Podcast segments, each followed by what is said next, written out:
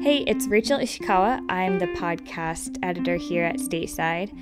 And behind every episode that you listen to every day, there's a team of producers who is working tirelessly to bring you these stories. And there's a lot that goes into making every episode. You know, of course, there's the booking of the guests, there's editing the audio, but there's a lot more that goes on behind the scenes. We believe at Stateside in less extractive media, which means that we build relationships with a lot of our guests. For example, our ongoing coverage of the aftermath of the Oxford High School shooting is because of the relationships we've developed with people who've been directly impacted.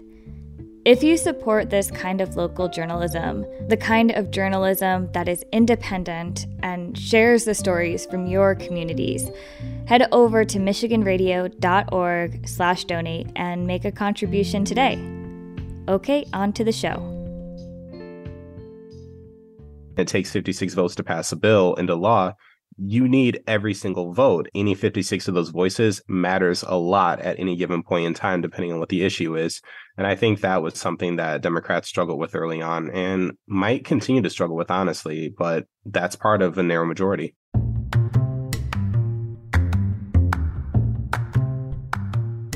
For many Michiganders, they literally can't remember a time when Democrats had total control in Lansing's political structure.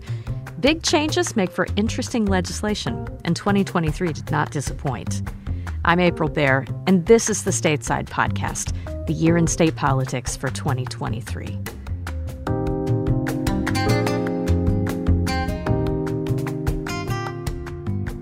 What a wild year this has been in Michigan politics. Democrats have been in control at the state legislature and the governor's office for the first time in 40 years. And you better believe they had a laundry list of things that they wanted to accomplish while they were in the majority. Some tables turned really fast once the Democrats got to work, reversing decades of statutory precedent. But there were other policy points that turned out to be a lot harder to change. We've invited to talk to us about the state of politics, Colin Jackson of the Michigan Public Radio Network. Hey, Colin. Hey, April. Also with us to wrap up the year, Alyssa McMurtry, who covers Lansing for Gongwer News Service. Alyssa, it's great to hear you. Hi, thank you for having me. I mean, I guess we should sort of start out talking by just the fact that the Democrats were had this majority, not just the majority in the House and the Senate, but the governor's office too, the so-called trifecta. There was this massive to-do list that everybody was talking about early in the year.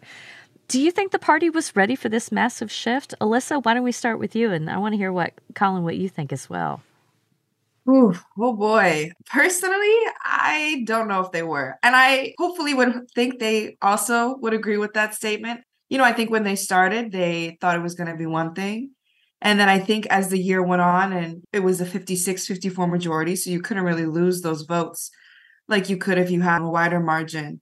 I think they learned, unfortunately, rather quickly that, you know, people don't always do what you want them to do. Shocker. Um, and just because someone is a Democrat doesn't necessarily mean that they're going to fall in line with you.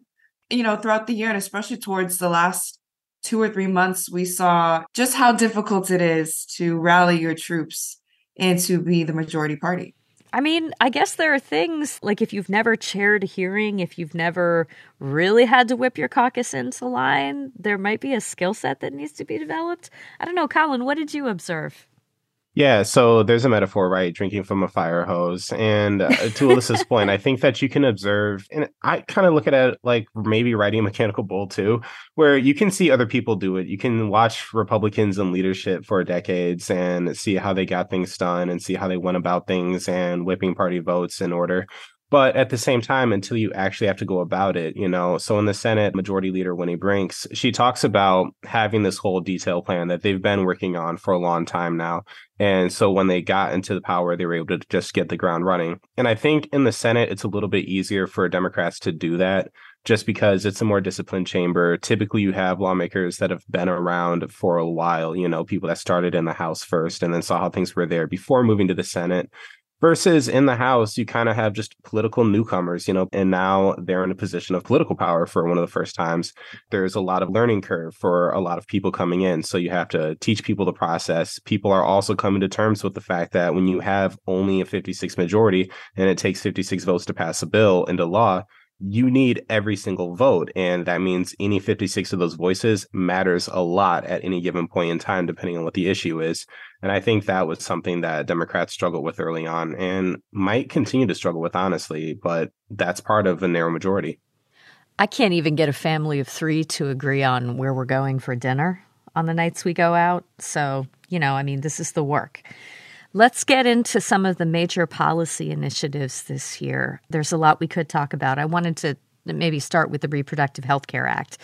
Democrats prioritize these rollbacks of restrictions on abortion procedures, both medication abortions and procedural abortions, and had to give up some of what they wanted. Colin, can you start us out? What did Democrats achieve in this area? So, what Democrats achieved was they were looking for repeal of a lot of different abortion restrictions that they said just were just unnecessary barriers to the procedure for example, before a doctor can perform a procedure, they have to go over a lot of different materials with a patient. Um, some materials that patients may find disturbing, for example, pictures of where their fetus would be developmentally at the process.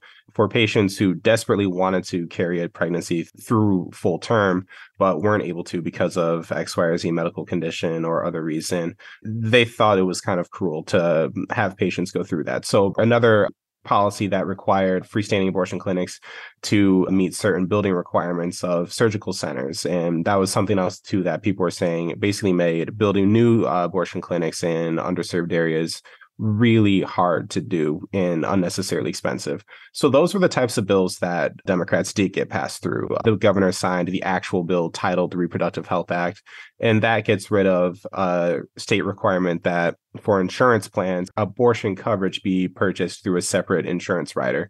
What they didn't get through was stuff like repealing the state's 24 hour abortion waiting period or Medicaid reimbursement for abortions. So they definitely had to make some compromises here, but they're proud of what they got done. Alyssa McMurtry, do you get the sense that Democratic leaders want another run at this, maybe thinking that they can negotiate through some of the provisions they didn't get, assuming they can hold on to a majority?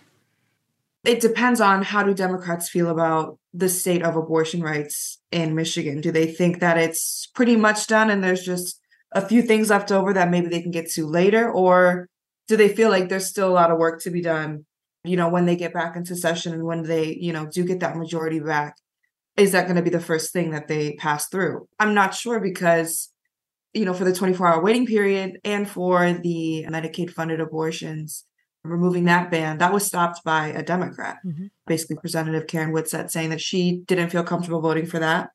She's from a majority democratic district it's not like she's in a hot seat where you know a republican might come along and take it. She could have a challenger who knows? But i don't think she's going anywhere anytime soon. So there's still that hurdle. And you know i talked to her when she had held that bill up when it was still in committee and she told me that there were other democrats that felt that way. She wasn't you know necessarily going to name names but it sounded like there were at least a handful. So i don't know. And then there's also how are the disclosure requirements going? You know they passed there are disclosure requirements that they're supposed to for proposal 2022 1. Right. This was something that voters had approved as part yes. of, yeah. of a transparency and government reform package. Right. It didn't specify what transparencies had to be passed by the legislature, right. but something did. Yes. And so some people within, again, the Democratic Party were not happy. They felt like it was too soft, it didn't go hard enough. So are we going to see that at the beginning of next year? There was also paid family leave that the governor had mentioned in her fall address that didn't get touched on. So I don't know. I don't know if for them, if the Reproductive Health Act is pretty much a wrap and then whatever they get done, they get it done throughout the year, or if that's at the top of the agenda. Suffice to say that if the Dems do come back in the majority, it's going to be another busy session as far as things that didn't get done. Let's move on to another issue. Democrats took a second look of reforms of the auto no fault system. Folks might remember that Michigan has a long and storied policy of providing in home care and other kinds of lifetime health care to people who have been involved in catastrophic auto wrecks. All that took a major adjustment in 2019 when the Republicans were in control and Governor Whitmer got on board and signed off on it. And Democrats wanted to roll back on some of this. Colin, what was significant about the fact that this issue got revisited? Well, this is something that, like you mentioned, since these bills have gone into effect, it's been controversial. You've had a lot of different survivors in the Capitol every day protesting to try to get lawmakers to do something about the changes when Republicans were in control, there's always been bipartisan support. You know, you had a lot of people in significant positions of power within the Republican caucus that wanted to get this done. You had a lot of Democrats joining them and calling on it. I believe at the time, at least, Whitmer had signaled that she would sign something that got to her desk. But also, there's the possibility that she knew the legislature wouldn't have gotten something to her desk at that point because they didn't. Even going up into the end of lame duck last year, there was a lot of talk and kind of whispers in the hallway about whether or not this would get done. Now, when we actually saw the Senate bills being sponsored by Senators Mary Cavanagh and Sarah Anthony, get introduced, going through the committee process, making it out of the Senate, there was a lot of hope, I think, from the accident survivor community and also the advocate community. But so far, they haven't gotten a hearing in the House yet. I believe that doesn't necessarily mean they won't get done in the House. It just seems like there's a little bit of a slow momentum now. So that's kind of where things stand.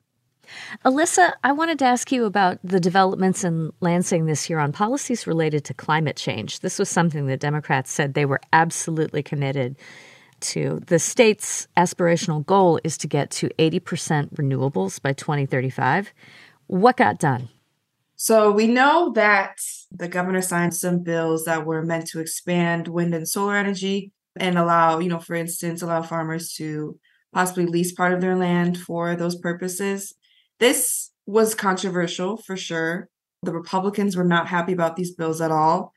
A lot of them, you know, from their statements, they didn't think it was realistic. They thought it would lead to more brownouts, blackouts, rake up prices. So it it got done. We'll see what happens. Obviously, it is it is a pretty lofty goal. I think they want to be what 0% emissions by 2050. It sounds far away now, but I mean, 2013 feels like it was five months ago to me. So right. 2050 could be right around the corner. And that's a lot of renewable energy you got to get to people. And it's a lot of changes. We'll see what happens with that. But they got it done. And I'm sure a lot of climate energy activists are happy about it. I know that they wanted a little more. It seems like, you know, everybody wants a little more out of whatever legislation is getting passed. But, you know, it seems for the most part, they're pretty satisfied they definitely feel like it's at least a starting ground, it's at least a base. But I think that was probably the biggest one that got done this year. And then, you know, recently I, it wasn't necessarily the legislature, but I know that line five, the tunnel around line five, kind of got that push to go ahead. So that also not for the activists, and I guess in favor of those who are good with coal energy. So it sounds like people kind of got what they wanted this year, but obviously not everybody got what they wanted.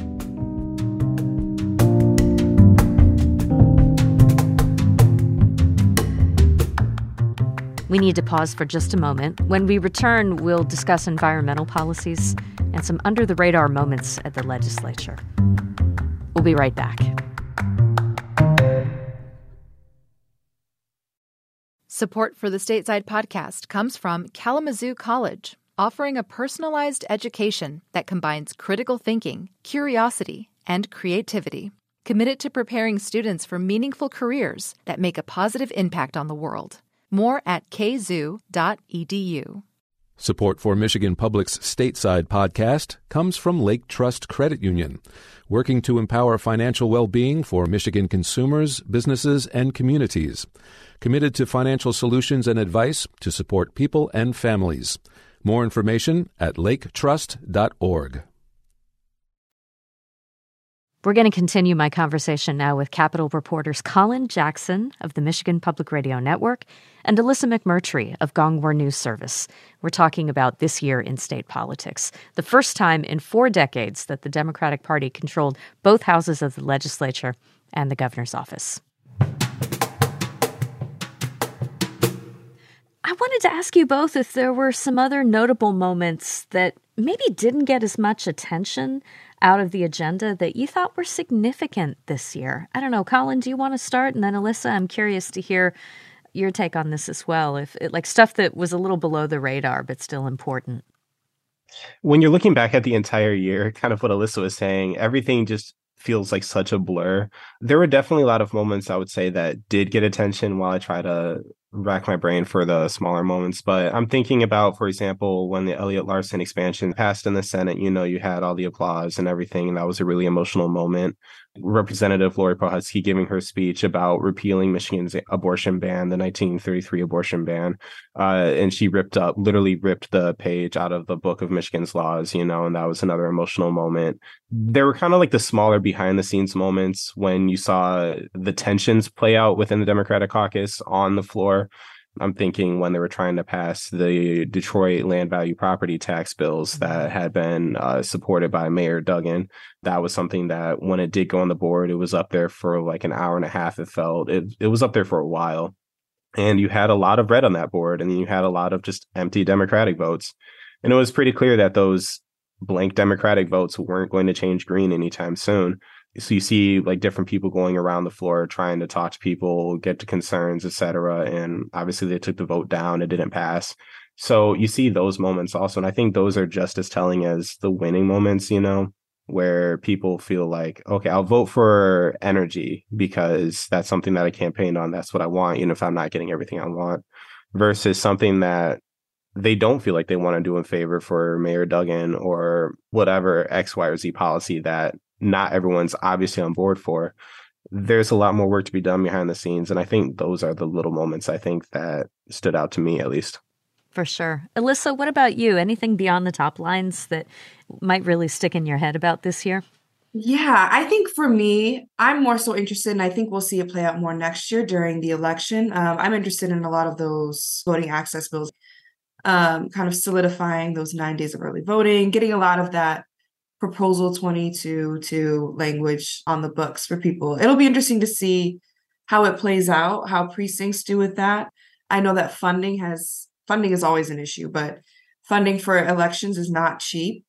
A lot of these people that are going to end up on these permanent absentee ballot lists, it'll be interesting to see how that plays out, where that money's going to come from, if what these counties and what these precincts have been given is it enough I'm interested to see the effects of that. Um, I I think it got some pretty good coverage, but maybe it didn't get all the coverage that it necessarily deserved, and that might just be because we don't know how that all that's going to go yet. So, you know, I'm looking forward to 2024 and seeing how that played out. But the land value tax, I will agree with Colin. I thought that was very very interesting, especially when um, there were some millings about about you know, oh, well, other people want this for their cities too, and it's like, oh, okay, this is interesting. So is this, you know, when we come back to this next year, is it going to be just for Detroit or are we going to see a few more cities on that list? Right. Again, we'll see in 2024. Another thing I wanted to ask you too is whether you feel like the majority made any major enemies this session. There were a number of things that went into Democrats being able to flip the House and the Senate. And some would say that redistricting was a part of that. You know, certainly you can't do it without solid campaigning and candidates. But if Democrats want to hold on to that trifecta, the House, the Senate, and the governor's office, you know, 2024 is an election year. If, say, well heeled power companies or if big business groups wanted to, they'd certainly have the resource to spend on challengers. Do you foresee any players getting involved in big spending on swing seats? I don't know. Colin, you want to go first? Uh, I think in terms of like enemies that the Democrats would make and whether or not that would maybe come from uh, energy companies, one thing when it came down to, for example, the big energy rewrite was I believe those at the final end, the last committee we heard on those bills in the Senate, at least, I believe like DTE and consumers said they were neutral on the legislation. And those are both companies that spend a lot of money on both sides of the aisle already. So I don't necessarily know if they would just shift their strategy to backing one party versus backing everybody. And similarly for some of the other big organizations, you know, I mean, when we saw the repeal of right to work, obviously you saw business groups opposed to it and all that. At the same time, though, if you're, let's say, like the big three automakers, you still need a lot of democratic support to get things done you still if you're any type of major business you know you, you're more incentivized to work with the state than against it in a lot of ways. So even though you can express frustration with one policy, you know, you can also express pleasure with a different policy. I don't necessarily know. So I don't necessarily know if Democrats have any new enemies that they wouldn't have already naturally had based on how they governed this time around. Maybe uh, some of the things would be like kind of on the more personal, like the inner the political drama part of it all, you know, in terms of how some of those early bills got passed and some of the uh, theater that we saw around Republicans adjusting to being the minority and Democrats kind of getting their retribution in terms of like not letting them talk before certain votes or gaveling them down. And similarly to how Republicans had gavelled Democrats down in the past and a little bit of that like taste of your own medicine type thing. And whether or not that was all uh, in good faith. Um, I think that may have made some early enemies, but at the same time, time heals all wounds in some way, shape, or form. And there's again, you still have incentive to work together on stuff you want to see done. And we still saw bipartisan bills pass even at the end of the session. So obviously, those weren't critical wounds. Alyssa, what about you? Was there anything that came up that you think might might start to influence what happens next year in election season? You know, I I think if the Democrats are in trouble, it might be more so, you know, I think this time around it might be out of their hands. I think people might not be happy with the economy. Well, I know a lot of people aren't happy with the economy. Uh, they're not happy with, you know, how expensive everything is. They're not happy with the inflation and everything. And, you know, whether or not it's your fault, sometimes whatever party is in power does get blamed. So if Democrats don't win in 2024, I could see a lot of it having to do with how people feel about the economy, how people feel about, you know, their chances of moving up and down on the economic ladder. And the other thing too is, you know, with the Israel Hamas issue, um, and you know that's kind of become a divide in the Democratic Party as well. I was hearing a lot from voters who do care about that issue saying mm-hmm. saying do my elected representatives share my views and you know like really yeah. waiting to see you know who was going to make a public statement and which side they were going to come down on so I, I, see I definitely see what you're saying. Yeah, I think um it was not too long ago there were several um, Muslim leaders coming together saying, you know, abandon Biden. They had that campaign going. Um, you know, but I think maybe a few days after that, you know, former President Trump had said something about instituting the Muslim ban again. So I don't know how that's going to play out too. um, so, you know, I think those two issues will really determine how people feel in 2024. But I think as far as the electorate and, you know, the people that voted in Democrats in 2022, I think they're pretty satisfied with the results. They got that Reproductive Health Act um, you know, they got the financial disclosures kind of sort of. Um, they got a lot of the voting proposals that they wanted. Um, they got the Elliott Larsen Act expanded. So I think for them, they've had a, a pretty successful year um, in giving what their voters, giving them what they wanted. Um, and I think, you know, to capitalize on that, that might be doing some of those 2019 auto reforms and making some changes to that and that might secure their seat that might hurt their seat i don't know so but like i said i think ultimately it will come down to how people feel about the economy Alyssa McMurtry covers Lansing politics for Gongwer News Service. We've also been talking to Colin Jackson of the Michigan Public Radio Network. Boy, you two, is it Miller time? I hope you catch a break over the over the holidays. We so appreciate your wrapping this up for us. Absolutely. Thank you for having me. Yeah, absolutely. It's been a pleasure.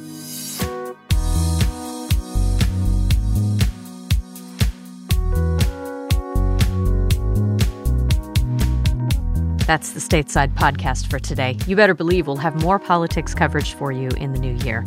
Let's meet up after the holidays and see how that's going. Till then, please remember us kindly in your late December giving. We could not do this podcast every day without the financial support of people like you who thrive on Michigan news. Today's pod episode was produced by Mike Blank.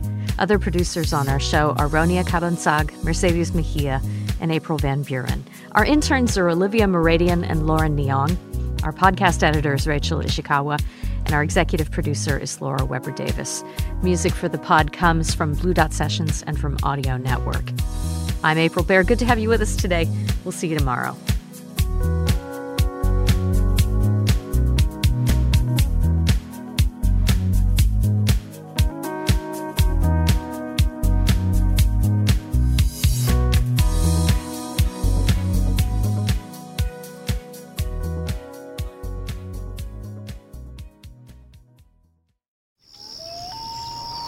I'm Rebecca Williams. I'm Lester Graham. We've been working on a big project about Great Lakes birds called the Bird Connection. It will look at ducks and trumpeter swans Egrets and herons. and piping plovers. Yes! We'll discuss what we've discovered at a Michigan Public Issues and Ale event. Including how some problems for birds are problems for people. It's at Arbor Brewing Company in Ypsilanti the evening of May 21st at 7. You can register at michiganpublic.org.